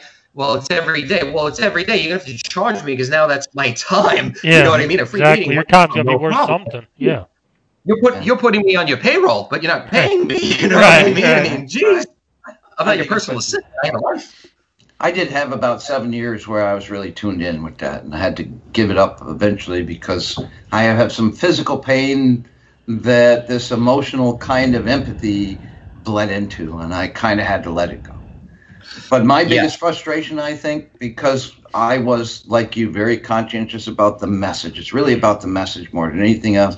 With integrity, you know, with privacy, uh, you know, honor secrets, things of that nature is that when people came to me, they would often be asking the wrong questions. You know, it's always about the wrong questions, or they want to see somebody specific that it might not really be in their best interest or their path forward to see. And then they would, well, if it's not my mom, I don't care what you ask. and it's like, well, maybe you're Yeah. not asking the right questions. You know, they seem to know more about what's better for you than you might, you know, and you just have to kind of assume that. So Yeah, I, yes, I- I, I get it from from your perspective. It, it makes full sense to me Oh, yeah, and Timmy too, because Timmy's sensitive also. Mhm. But you know, so it I've had it. I've had that happen too, where I've um, read people and they're like, "No, no, no, I don't want to talk to my aunt Mary. I want to talk to my sister, to you know, whatever, mom, work and that mom way. or whatever." And I go, "Whoa, I'm not making a collect call right now." What I want when I want. I want demand It don't 100%. work that way. Mom on demand? Come on, man. The, the spirit world. Sometimes it's a neighbor. Yeah. Maybe you knew a neighbor, or maybe your neighbor's baby is coming through, and since you're the vessel, Yeah. this happened in the reading. For some reason, I, I met this girl. I went on a, a lunch date with her, and then I went to Robert Hansen's after. This fireman came through that died tragically. I go, why? Why is he? I know I'm a fireman, of course. He's coming here. I'm a fireman. Why is this guy giving me this message? I see the girl. The next day, I go, yeah, I had this wild experience at Roberts. This fireman came through. I said his He name. She her. goes, that was my best friend. Yep. Oh. yep. So- connection there. The message needed to be delivered because the girl was open. But I, if I kept it in my own ego and my own self of what's in this for me, I wouldn't have given that message. I would have said, no, no, next, give me another guy. You know, I, I don't want to talk to him. Who's he? That's not what it's about. We're all in this, I feel, ultimately together. hmm And uh, unless unless we realize that and live like that, we're never going to get to where we need to go. We're going to keep fighting in ufology, whatever that word even means. Um, you know, and we're going to be laughed at like we are in the media with this. It's a joke. Yeah. I get it. I get it. Well, uh, you know, look, I, I, the people that that will uh, your message will resonate with, or your work will resonate with, will get it, and that's all that really matters. Because you know, there's a lot of meant to be in in all of these things that you've experienced and that you've passed on for the benefit of others. You know, and I I think you sense that now. You know, my my first experience. I don't know about you, Tim. My first experience with uh, death was uh, loss of my best friend, but on it was like a week before my 21st birthday, and he Wow. came came to me at the moment of his death, and that changed my whole, Wow. you know, almost 40 years ago. th- Yeah, this year, uh, this July, 40 years ago, changed changed everything. But to have, lose somebody at age five and to lose somebody at age nine that were Yeah, 13 repetitive. that were best friends, unimaginable for me. How about you, Tim? I, I couldn't imagine uh, having something happen that repetitively, you know, throughout your childhood and your life. That Yeah. Yeah, and and it's you know when you're a young kid in the 1980s, you know, you, how do you deal with trauma, Mhm. right? I mean, parents did the best they could. They, they were working full time, both of them. Uh, you know, I had a brother. Uh, I have an older brother who's an experiencer. We, I have news for the world. We're all experiencers, but we all have a path, and I'm not going to deny anyone to that. But I feel we all experience something right. that's to be determined. It's whether you want to pay attention to it or not. I can only say from personal experience, my whole family, we'll get into this in a minute, is experiencing the phenomena hardcore, no doubt about it. Most of them do not want to go on publicly or speak like this about it. I respect that because they have lives, careers, families, and it wouldn't be appropriate to do that. And I will always respect someone's privacy, man. I've spoken to many people privately about this, and they say, please don't let this out, just keep it here. Mhm. I get it, man. I'm at that point where I'll take the heat, bring it on, man. Whatever it is, man, this message has to get out. There is a, a, shift, there is an ascension going on, no doubt about it. Um, the more trauma that I experienced wasn't over in my teens. It never ended. It was always one after the other, people dying and life happening. Why, why, why, why, why, why? What's going on? And then around 2017, I spent about, oh, geez, almost like a year to myself, like right around there. It was just me. Mhm. I needed to go through some things alone. That's just where I was at spiritually. And I moved to Coney Island, Brooklyn, and I sat on the beach at night and I questioned everything I had ever known. Even even with knowing all I knew already, I really I said, okay, now I am going to project out, and I want you to show yourself now. Mhm. I never did that before like that. And all of a sudden, things start appearing. So I'm taking pictures, videos, right?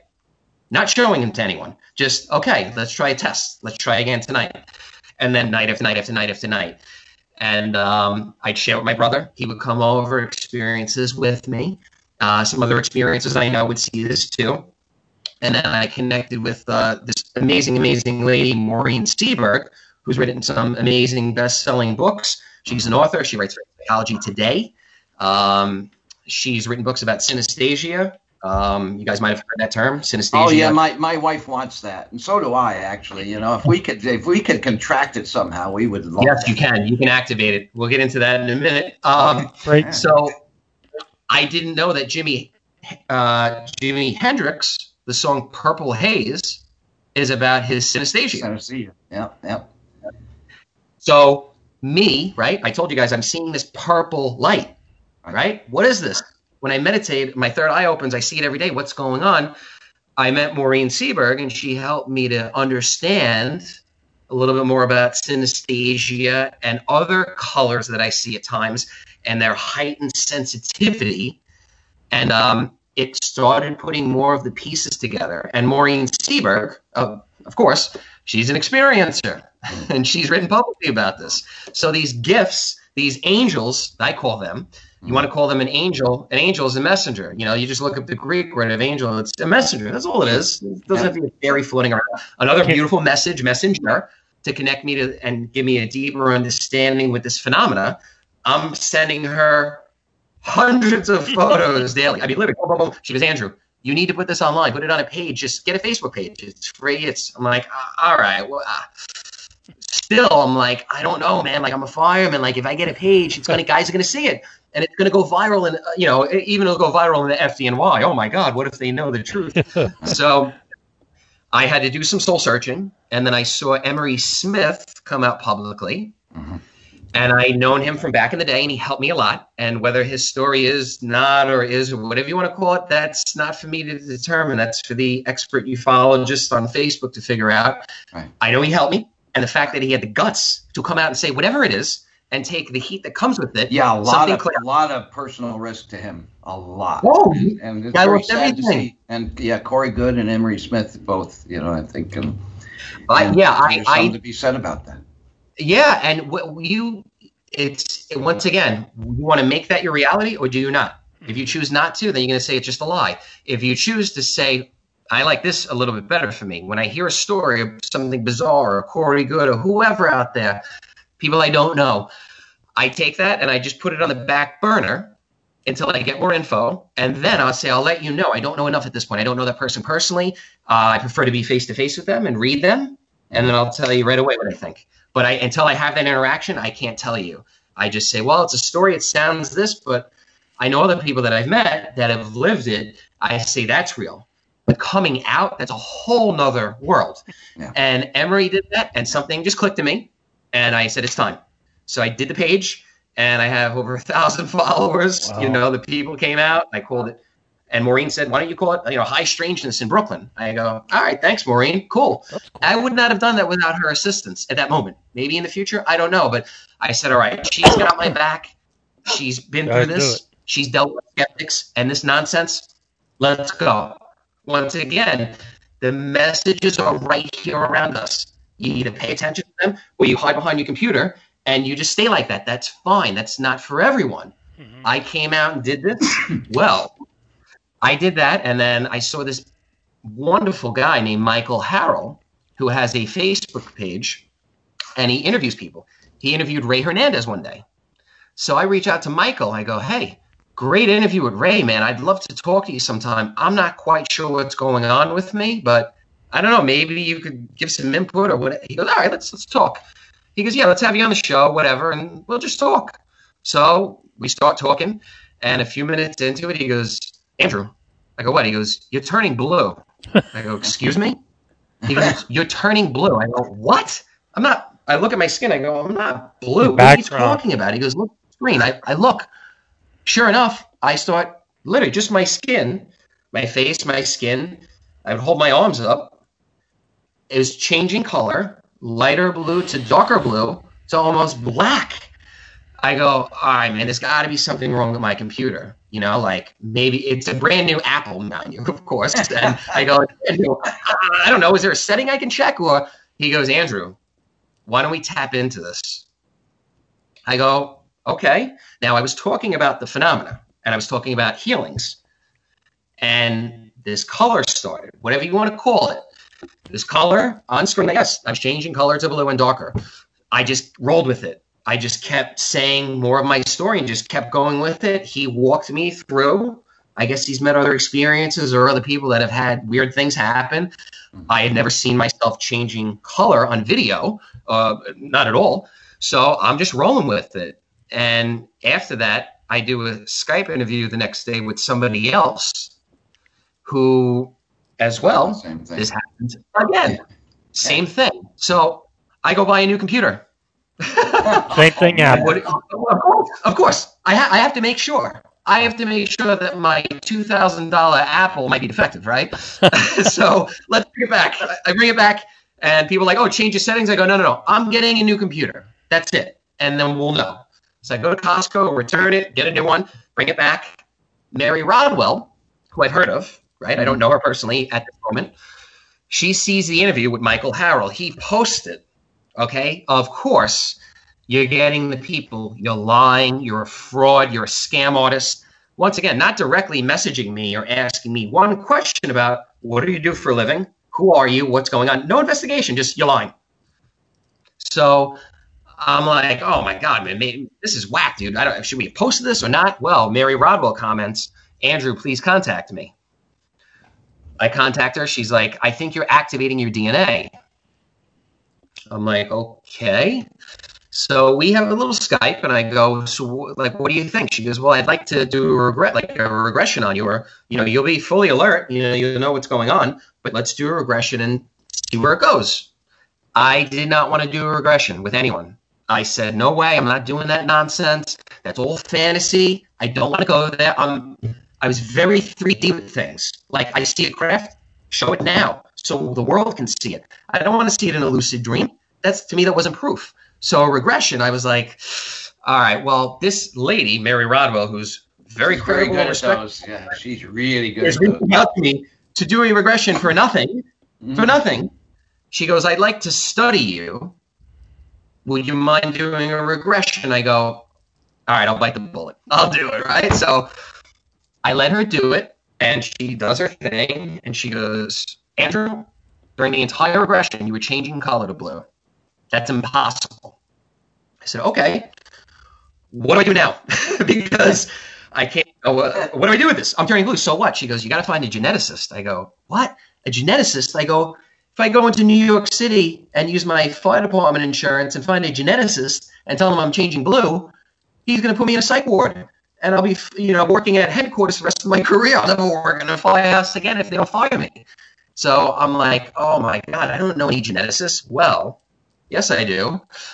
Through, once again, some amazing people that I met on this journey, I indirectly knew Dr. Garry Nolan and some highly credible people uh, that he knows, I know, and they know I'm not lying, and this is not fake, and it's not BS. So I reached out to Dr. Garry Nolan, and I sent him the photos. The, We got to take a break, guys. You're listening to WCET FM, late night in the Midlands, on the Supernatural Realm Radio Show. We'll be right back right after this.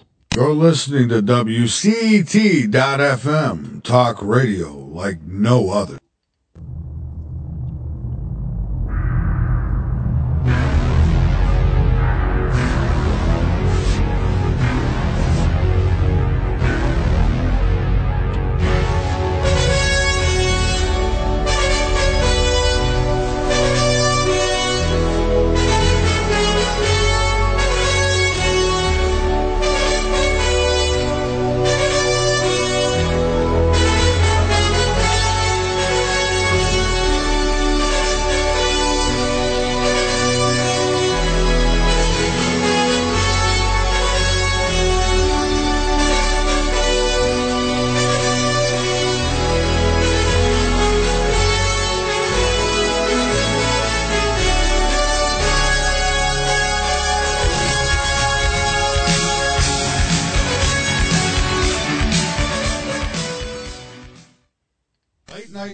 Midlands is for the people, by the people. No shady backroom deals here.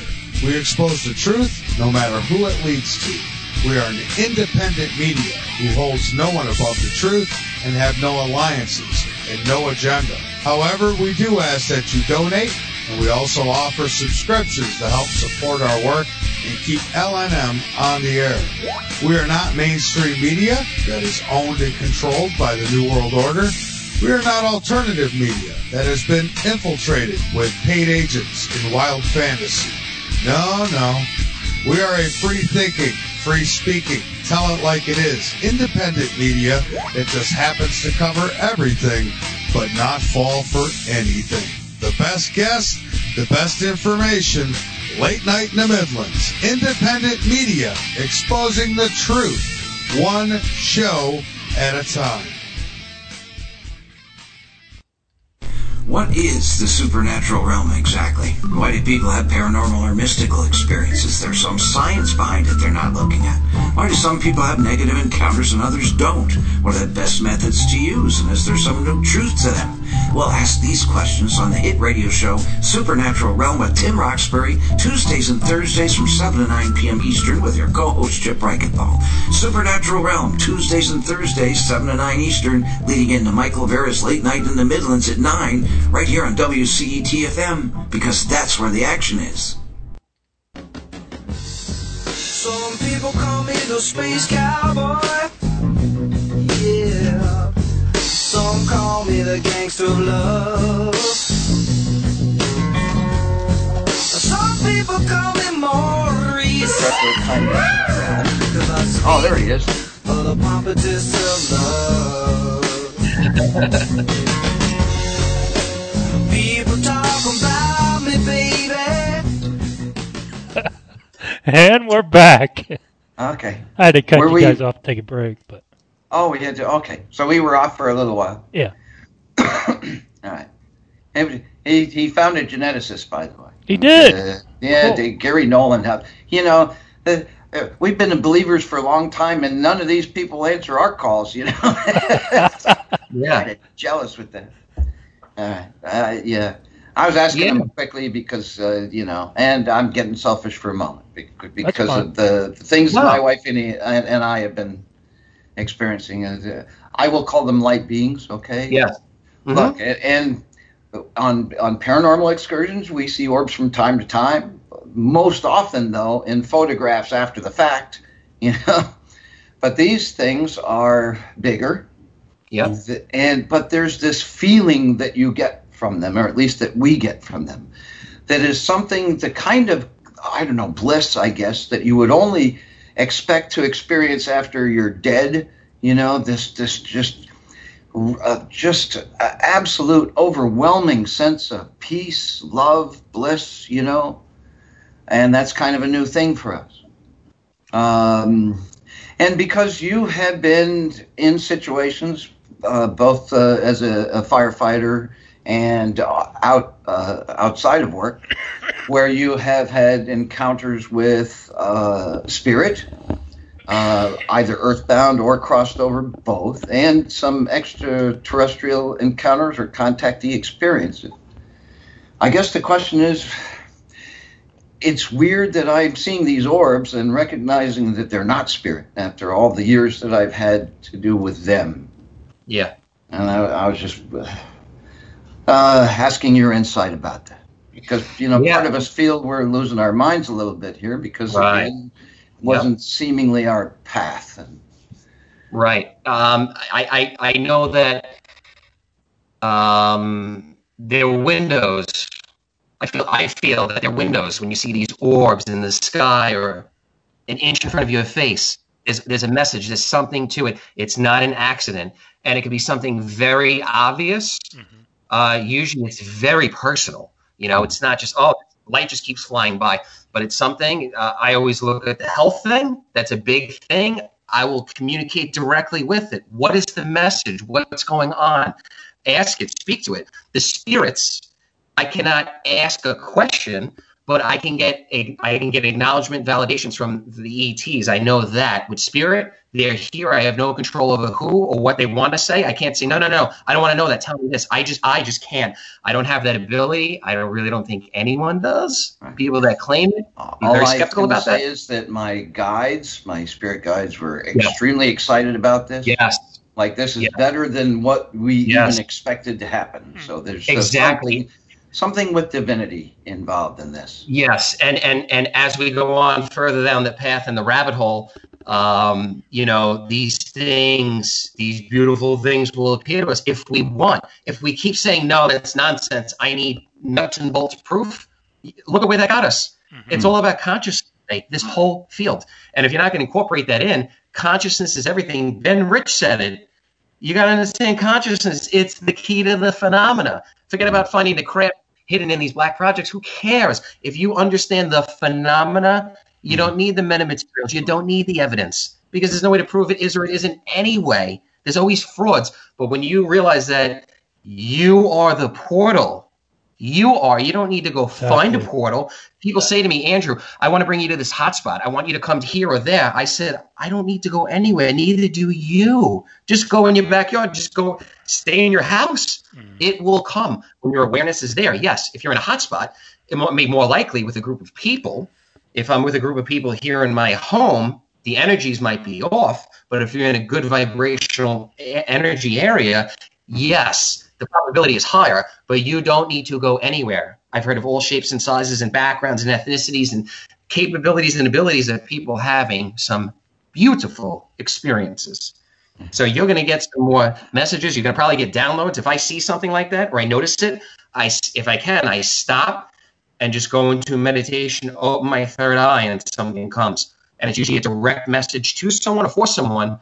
Can't always tell them. Like I said, I don't just say it, but it's more of an awareness for me to be aware of something. And if someone needs something or they're not well or their family, yes, I know I can go to them and tell them anything. But it's all about awareness. If you don't want to be aware of it, it's just the light in the sky. That's all it's ever going to be. Yeah, uh, it's just a, it's kind of a new and different thing. All right, Timmy, I I had my selfish moment. Any selfish moments with you, brother? Uh, there's there's a word for that. I can't remember the word, but I don't know whether you're the the vessel. Narcissist. It's like the vessel. It's another word for vessel for these things to come through. Oh, What's yeah, that? Kind of like a portal, I guess, or It's- or it's- a, a vessel, or Yeah, something. there's Is there's um, a, yeah there's a I- word I- I'm looking for, but I can't think of it at the moment. I like this description. This is outstanding. I just heard this the other day. Like an old analog radio dial going from one station to the next, right? Going Yeah. from 96 FM, 98 FM, and in between is that fuzz. The fuzz is the phenomena.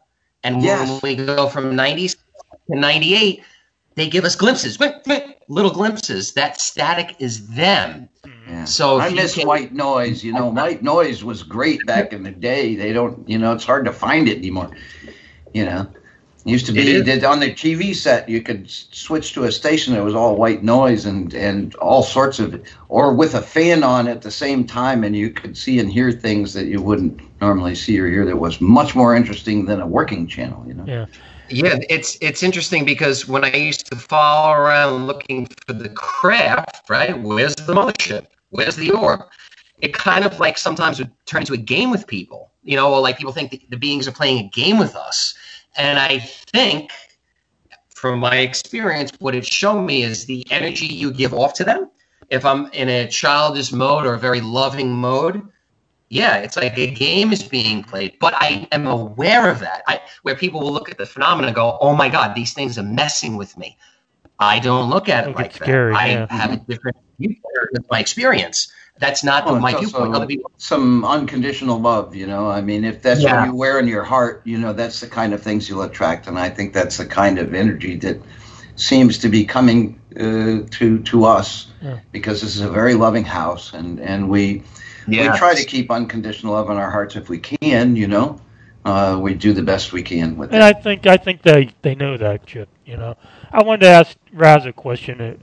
Uh, do you have you ever had any experiences at the firehouse with uh, firefighters? Oh yeah, yeah, absolutely. Well, Uh, interestingly enough, you know, of course, there's things I can speak of and not, but I'll tell you this. So, um, very interestingly, I was at a fire, right? We're wa- going into this building and we're told to go into the fourth floor, like the, it's the top floor of a building. We're getting ready. They said, you know, get ready to go in. You five guys are getting ready to go in. And I heard a voice. I could see my grandmother. She's been dead for ages. Say, no, Mm. do not go in there. I never, ever, ever, ever had that happen before. Wow. I looked at the crew I was with, my firehouse, the guys I work with, and I go, hold on a second. And we were just ordered, you know, like a chief came by and said, guys, get ready, you're going in there. I go, he walked, he turned around, I go, wait. And they're like, what? The guys look at me, you don't disobey or not listen to a boss. You go in and do your job. This is the FDNY. You don't say no. You it's like say the no, you military. You, do what you got to do, and that's it. Mhm. But under this circumstance, I said, just wait. I'm telling you, not even a minute later, I could see black smoke rolling, Flash and I was it with a over. probie. It had an orange pumpkin patch on. I go, watch this. Boom! Fire blew out of every window in that floor. It's a backdraft. The backdrop. Yeah, we, I was going to Wow. ask you about that because the the movie.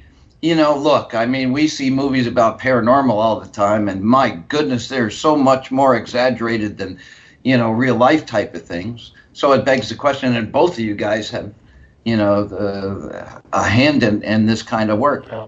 Is is it is it real life backdraft as bad as they portrayed Oh, it? yeah. Very film? accurate. Yes.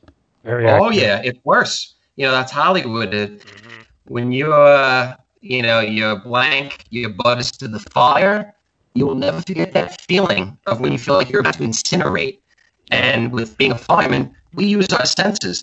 You know you go by the feel my ears burning. If i feel my ears burning it's time to get out. If i can't feel my ears if i'm fully encapsulated how do i know i'm about to go on fire? So you got to use your senses which is when people question my ability or my discernment with these crafts. I would say that being in the military and then being a firefighter, I have an idea of being a regular person of how to use my senses. I'm trained to use them, and I'm trained to treat people. I'm trained in first aid and to assess people's mental statuses. And when people are injured, we do medical work. Where you know, like we do the EMS work. So I deal with people every day that are not well, and we get paid to do that. So when people want credibility or questioning it, once again, I say, why would I come out with this if if if I'm not experiencing this? This Right. is real. Right. Okay. And and uh, in the part, Yeah. Uh, First- feed on Tim Tim's question just Yeah. for uh, uh, for a, a moment. yeah, yeah. Uh, in almost a tabloidy sense. Uh, Yes. You uh, more than likely have been around people that you have lost in a fire situation. Uh, do do you see the spirits of those kinds of people? Yes. It- so I was just going to get to that. So at the firehouse, actually, on this this is just very interesting.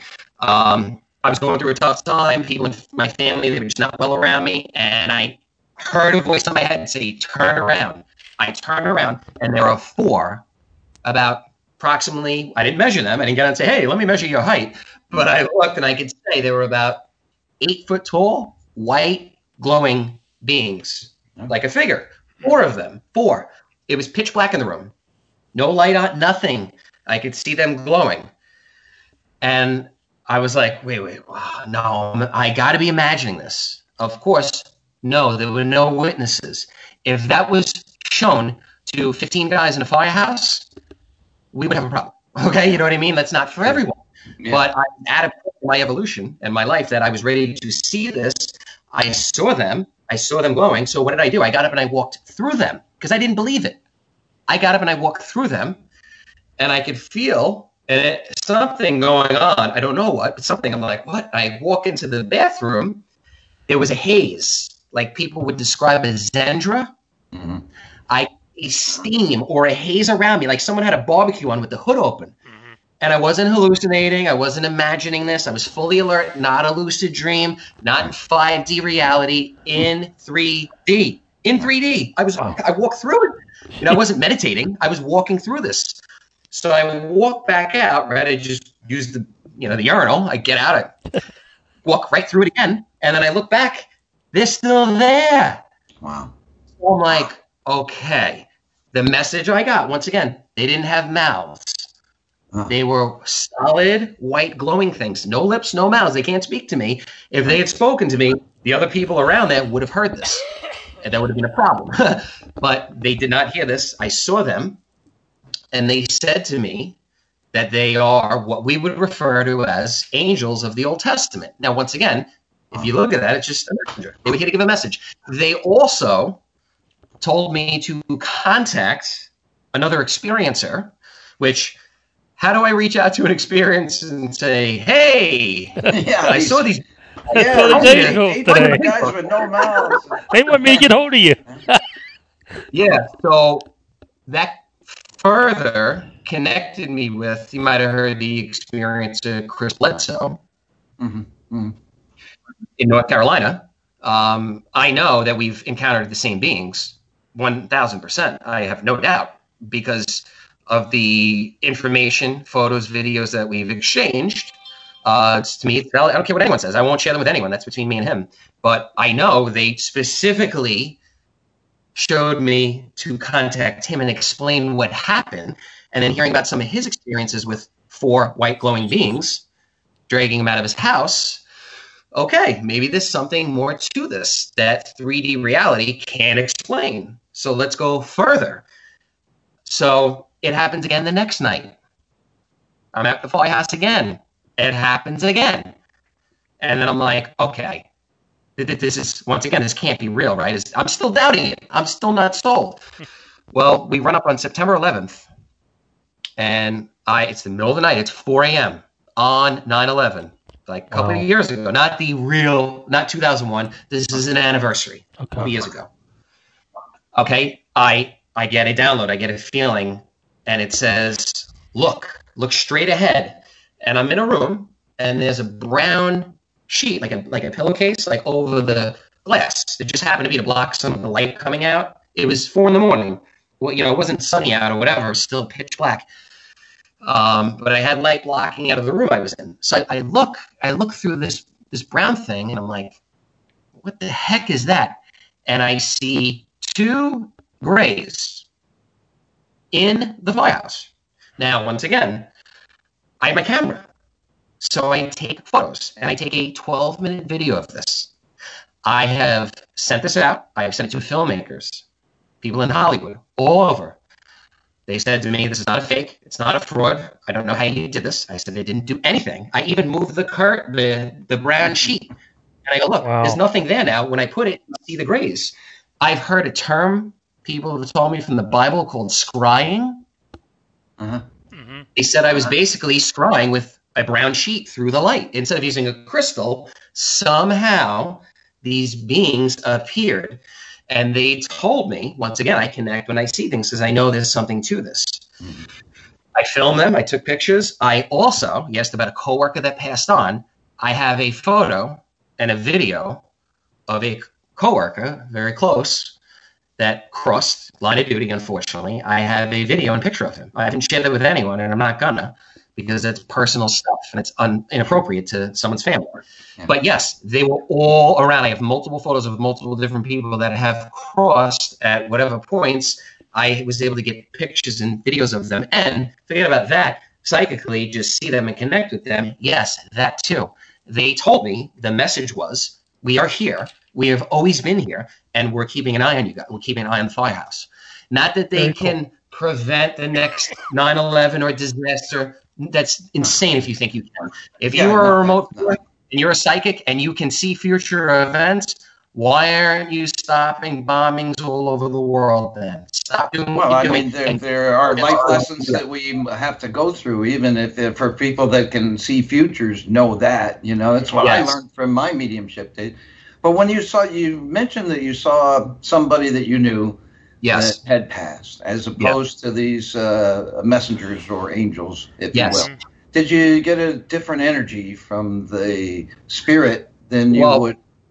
The, What was amazing was I took a video and picture and they were all in it.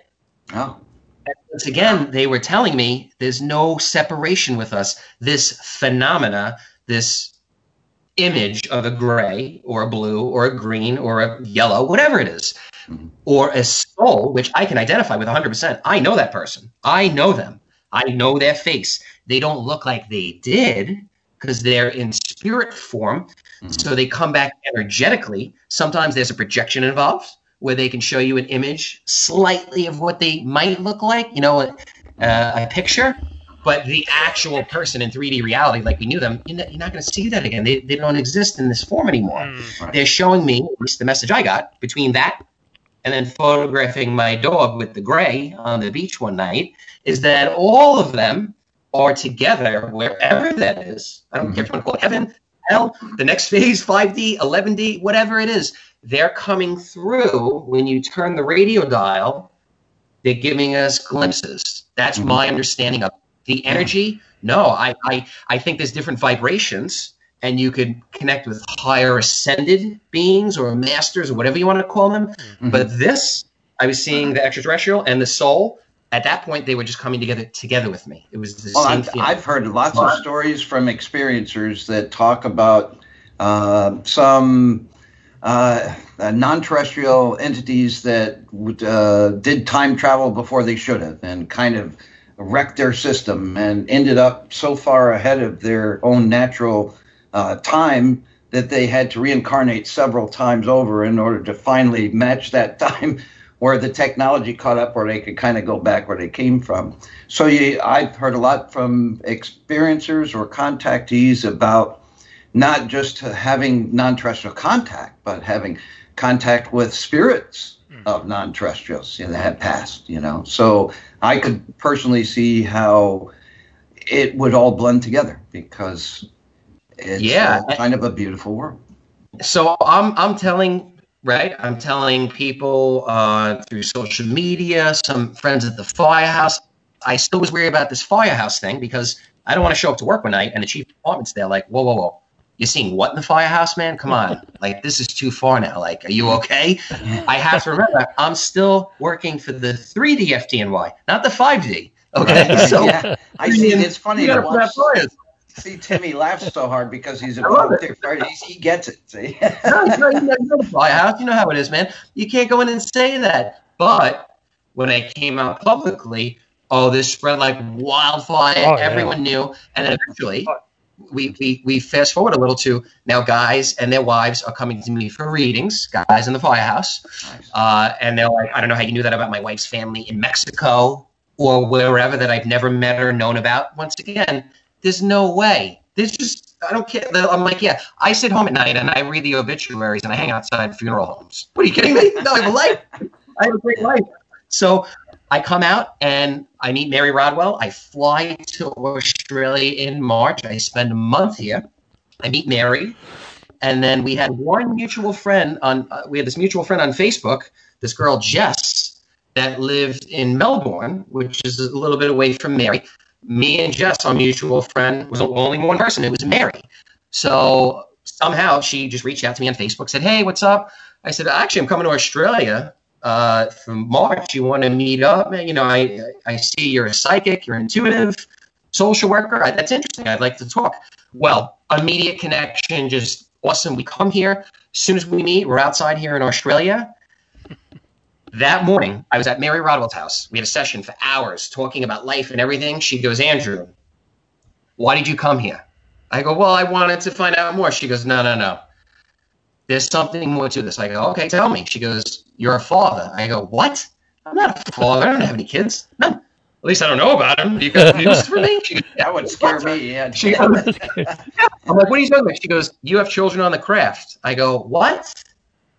Nah, nah, nah, nah, nah. I go, okay, I'm not saying no, but I'm not saying yes because where are they? I want to see them then. Show me them now, you know, or ASAP. She goes, you're going to meet them. Okay, they're going to reveal themselves. They're going to show themselves to you. You're going to meet their mother, and it's going to make sense. I'm like, I trust Mary. I said, well, we'll see. We'll keep the one in the back burner once again. I leave. I drive to the airport. I pick this girl, Jessa. We go out. We're in Byron Bay, Australia. Gorgeous. Sitting outside. And once again, you know, I know that the phenomena can come to antennas instantly. The skeptics and doubters, good luck, never going to happen. But the antennas and the lovers and the believers, of course, it will come. No problem. If you come with love, you'll attract love. Mm-hmm. If you bring hate and skepticism, you're going to attract that too. Good luck. We're outside, me and this girl. same vibration, same energy. The craft come. I start taking pictures, videos. We start to look at the circles in the sky, the orbs. There are small faces in them, baby faces. I'm skeptical though. I'm like, all right. So I look at her and I go, wait. They're telling me that you are the mother of these hybrid children, and I'm the father. That's what I'm getting. Don't say that It's to me back awkward though. first date if I ever. First night we met. The first night. So she goes, "Yeah, I'm getting the same thing." I go, well, "Okay." She, she she goes inside.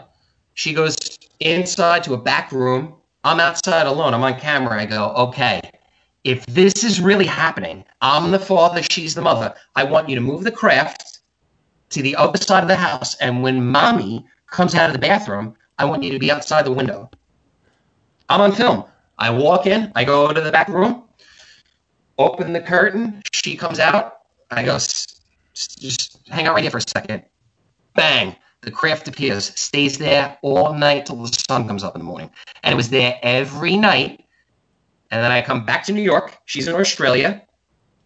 We would be able to contact. We'd be on the phone, Skype, whatever. We would see the same craft. I'd be in New York. She'd be in Australia. We would see the same craft at the same time while we were on the phone together taking photos of them. I have no explanation for that. I, That is next ethnicity? level amazing. I have a daughter now. I think she's uh, in her late twenties, and that, honey, can you get me a soda? It's like screw you, Dad, get it yourself. You know. so at least as a father, you have them t- taking the craft all over the place for mom. You know, so there's that's more beautiful than you can imagine. and and and so this is all coming out now. It's out. It's out. Right. So I come back home, and then all of a sudden, uh, next thing you know, I get a message from an editor from the New York Post saying, "Yeah, we're printing an article tomorrow about you. Uh, we'd like a comment." I'm like. Uh, Wait, what? She's like, I said, well, what are you printing? About what are you talking about? Well, I've seen your stuff online. I want to comment. I said, you want me to give you a one-line comment about an article that I don't even know what you're putting in there? I go, absolutely not. So I call my buddy Rey Hernandez, who's an attorney. I said, Rey, Right. well, what's going on? He goes, you know, well, let's just see what they say, but say nothing. I said, okay, I'm good with that, man. So I called her. I said, I have no comment. Don't print that article. You know, just leave that alone because I don't even know what you're printing. You know, and I said, and you don't. You've done all this research, all this time you spent on me. You don't even want to sit down with me or have a Skype call and talk to me for a little bit. I think that's bad journalism, personally, but whatever. And she was like, okay. She writes back and says, well, I talked to my editors and we feel that we want to give you the chance to speak for yourself now. Oh, that's nice. I said, no comment. Bye. Because that's just how I felt. I felt, whoa, you know, I work for the city. You know, I'm saying some stuff that's out there. Oh, this is a horror show now. Oh my God, what's going to be out there? They're going to have me turning blue in the paper? Well, the New York Post, no less. Oh yeah, of course. Uh, page six, page six of the Sunday edition, July, you know, twenty seventh or whatever. Of course, it came out July twenty first. Um, so I call now. I have to call the FDNY to their press desk and explain to them what's going on. Now it's all out. So I have to tell the guy that like, I see angels and entities, and and they were just like, okay, no, you know, like not saying anything bad. This is your personal life. This isn't about you know you being a firefighter and infecting you negatively. If anything, it's positive. So Actually, yeah, the article, and we'll- Timmy sent it to me. You know, so Timmy and I were talking about it before we got a hold of you. And and for considering, look, and we, I used to read the Post and the Daily News every morning when I worked at this little market in Albany. You know, you could find out what's really Yes. going on in New York City. But for to see an article that is really kind of progressive for that particular paper and really complimentary, uh, Yes. if- for lack of any other word, especially considering the kind of things that they were saying, you know, in regard to your paranormal or, or contactee experiences. Uh, wow. I mean, well done them, I, I would say. And, and so Yes. I'm kind of glad it worked out that way. yes, and, and and me too. Like I said, I'm always skeptical, and it's a matter of perception. People look at that and think one thing: well, this guy's nuts. He works for the city. What you know, he makes this money. He lives here, and but it's a beautiful uh, article in the sense that I've had people from all over the world find me and say thank you for stepping up to the plate, putting your neck out there when nobody else had the guts to do this. I'm also a fireman or a cop or Wow. an EMT or in intelligence, and I can't speak about what I'm experiencing. And I commend you and I just rolled with it. You know, I said, "All right, it's out. Let's do it." And I'm so glad I did because I've met some incredible people like yourselves that have come to me out of love. The mm-hmm. only negative feedback I got was people that don't have the guts to contact me directly and question me or be a human being and say, "Hey, just have a few questions for you. You know, what, what are you saying? This and that. What's up? No, no, no, no. They'll just go out and say whatever. They don't have the guts to contact me or reach out to me. To me, that's just very poor journalism, and that's exactly. It's the beautiful message of what not to be and why ufology is going nowhere. Because you have people that are claiming things. You want credible people, and I've had researchers, researchers say, a researcher say to me, well, Andrew, you got to find a credible person in this field. Okay, I got Mary Rodwell. Well, you got to find like a scientist to study you. Okay, I have Garry Nolan. Okay, you have all that. No, no, I can't have you. I, I can't speak for you now. Whoa, Yeah. messed up. I put my neck out there and promoted certain people at first, but I learned along the way. It just has a way of finding me. You know what I mean? It'll the, find the you. weird thing and the coincidence is, and, and I don't know, it's- I think Timmy's watching this too, so I got to ask Timmy this. Uh, there's a show on the History Channel, at least here in the States. I don't know if you get it in Melbourne or not, called Project Blue Book, which they Sure. are talking Saw about tonight, Al- actually. Allen Hynek's experiences, Or but they're making it very clear it was really his and his partner's job to go out of their way to discredit any kinds of sources of information. That's what they were really uh, supposed to be doing. And any resistance uh, that this Hynek guy has to find the truth and not automatically reject any kind of, you know, it, it's showing kind of a clearer picture, even though it's so distant from stuff we can still see in in current day. You know, from d- depending on the sources, and that's why you talk about that New York Post article that says it's really a remarkably beautiful thing that they did that, and and it was on your Yeah. behalf. And And, and, And- speaking and speaking of uh, Hynek, we have Irene on uh, March fifth. She's going to talk about her book, Oh, awesome. Sacred Corridors. So Awesome. Yeah, Had get it's that in. what's what's you know that article could have been groundbreaking, revolutionary for this whole field. Mm-hmm. And my my viewpoint is let the people decide Mhm. who's telling the truth or not. If a ufologist is saying this is all nonsense, don't pay attention, that's just his viewpoint. right, You could say, hey, I don't agree. And that's that. But you're going to go after somebody and attack them and say things about them, and you have 50,000 followers or whatever without even speaking to me mm-hmm. or other people that have been through this as well. Hey, if that's the reputation you want, great. Because you know what? I've also attracted much more intelligent, grounded, loving people that have come to me that I'm currently working with and going towards something bigger and better. So thank you mm. for the reminder of what I don't want to be stuck in a circle of nuts and bolts. you know, that's not my experience. I just, it, to me, that's a waste of time. Mm-hmm. And that's going to be obsolete eventually once this consciousness continues to keep growing. right, There'll be more and more people that are. They're still coming forward and meeting people like me and people like you guys. Mhm. And we are in this together. Disclosure is coming from us, from the ground up, from the people, for the people, by the people.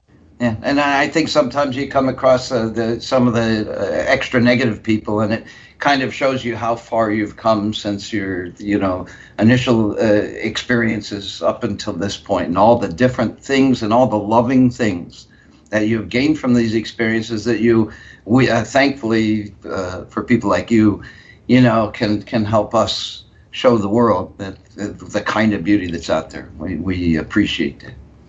Yeah, no problem. And people they ask me too, is there any like regular practice that I do or how do I do this? I practice Qigong, Q I dash G O N G. I learned that many, many years ago, and it is the most amazing experience. It doesn't matter if it's Tai Chi, Qigong, whatever you're into, whatever you identify with. I do that every morning. I see my third eye open up. I see that purple energy, and then it just happens. But Mhm. that's a great way for people to uh, connect. There you go. There you go. That's another tool. Whatever work. My my my partner, Jess, she's amazing. She's expert at tarot cards and regressions, and she is a she's a social worker. She's a mental health professional. People ask me, "You crazy?" I said, "Well, I'm with somebody that's looked into this for ages, Yeah. and she also worked with star kids. Some of her clients are five and six year old kids that could recite and write hieroglyphic images and languages in Egyptian uh, messages. I mean, how do you explain that? And that's in this little country of Australia. So it's a I'm still getting phenomenon. past the first date where we gave non-terrestrials. You know, that never happened to me on a first date. Guys, we got I about five minutes. that off minutes. with my wife of 30 years. Five minutes closing comments. ah, okay. Well, uh, well, how about you, Tim? I'm just enjoying listening to this. Right? I know. It's a perfect guess at the perfect time. My, if I can make a closing comment, this is the beauty of Tim Roxbury because he finds people like Andrew here. Uh, uh, God bless you, brother, and and thank you for your experiences. Thank you for sharing yours with us, and thank you for making us feel better about Thank you you, know the, on. the kind of people that we can we can uh, talk to with the, the kind of listenership that absolutely embraces these messages you know that's the beauty i'll, I'll credit timmy on that one um, and a quick uh, shameless self-promotion for monday nights here wcet fm uh, yours truly chip reichenthal kindness beyond the veil every monday from 7 to 9 p.m eastern where we look at the kinder side uh, paranormal, uh, non-terrestrial, supernatural, psychic worlds, uh, and show the love-based side of even the darkest of realms. And of course, every Tuesday and Thursday from 7 to 9 p.m. Eastern, right here with Supernatural Realm with the great Tim Roxbury hosting. That's my closing comment. Other than to say, Andrew, we love you. Thank you so much. Andrew, anything to uh, add to that? Anything you want to say in closing? Um, yeah, I've I'm really happy with uh, you know you guys asked me to come on, and uh, I've been doing CE5 working now in Melbourne. Uh, with you know, like I said, I can only afford the iPhone at the moment, so that's all I had. But uh, I put a great guy out here, Peter Maxwell Slattery, who's got phenomenal night vision equipment. We got great stuff on film. Um, and it's the same thing. We know that we can cr- help assist and create the phenomena. There's the consciousness assisted technology, which your consciousness, I feel, connects with this phenomena and it appears. And people can do it in their own home, in their own backyard. They can find contact teams. Kosta Makreas, my buddy from the US, uh, you know, he's got an ET contact group there on Facebook with millions of experiences. Or if people reach out to me, I can always connect them, whatever they need, however I can help or be of, assistance. As long as you come with love and an open heart, I'm all ears. If it's that crazy, you know, attack nonsense, I'm just gonna. That's it. Next, man. I don't have time for that, and I don't invite in my space today. There's just no reason. But it's a great reminder where I don't want to be with this in a dead end. So, I love you guys. Thank you. Uh, thank you And for we coming love on. you too. Uh, Tuesday, uh, the nineteenth, we got we have uh, hypnotherapist Maureen Pisani. Uh, she's gonna be our guest for for Tuesday, and then Thursday, the twenty-first, we have Cindy McCain. She's going to join us as our guest as well. So that's our lineup for next week. Beautiful. Wow. Well, I'll be here, you know, for that. Excellent.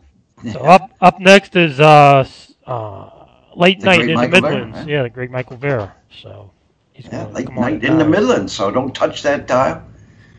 And and again, our our, our, our great thanks and our great love to Andrew for joining us and, and really lighting up uh, these last couple hours. You know, I know I could have used it today. so perfect, perfect guest on the perfect day, and again, all the, all the credit to Timmy. And uh, we, we thank we thank you all for listening in and, and joining us and uh, having a chance to embrace this beautiful guest as much as we have. We really thank you for that. Uh, Timmy, I guess that's it. It's time for us to go. Uh, be sure to tune in on Tuesday from 7 to 9 p.m. Eastern, right here on WCET.FM. We're going to end the show here, and I hope everybody has a great weekend, Yeah. including you as well. good weekend to have one. Yeah. Absolutely. Yeah, and you know, tell all your friends, you know, that we we said hi. You know, Absolutely. tell Mary we said hi. Oh yeah, they're here right now. Believe me. Yeah, I, I see the comments they make on Facebook, so yeah, they're definitely listening. Yeah, in. absolutely. Yeah, send it if you get another link or whatever, a direct link with whatever. Send that to me and I'll spread it all over. Please. If Thank you. you can stay Absolutely. for a little bit, Andrew, for a few minutes, I'll get the uh, archive sent to you over Skype. So. Cool. Um, yeah. Also, if you guys are looking for more guests or whoever, I know some interesting people that probably would Yeah. uh, like it. Yeah, the I don't go- Lance I don't go on. Call, So yeah, we Yeah, send them our way. Definitely. Yeah, I don't. I I've had offers. Um, are we on air or no? Yeah. We're still on. Yeah. We're still on. Yeah. So yeah, like I, you know, I'm just selective with who I associate with, and you guys. This is great. This is the right message to get out to everyone. It's it's love. You know, love is the answer.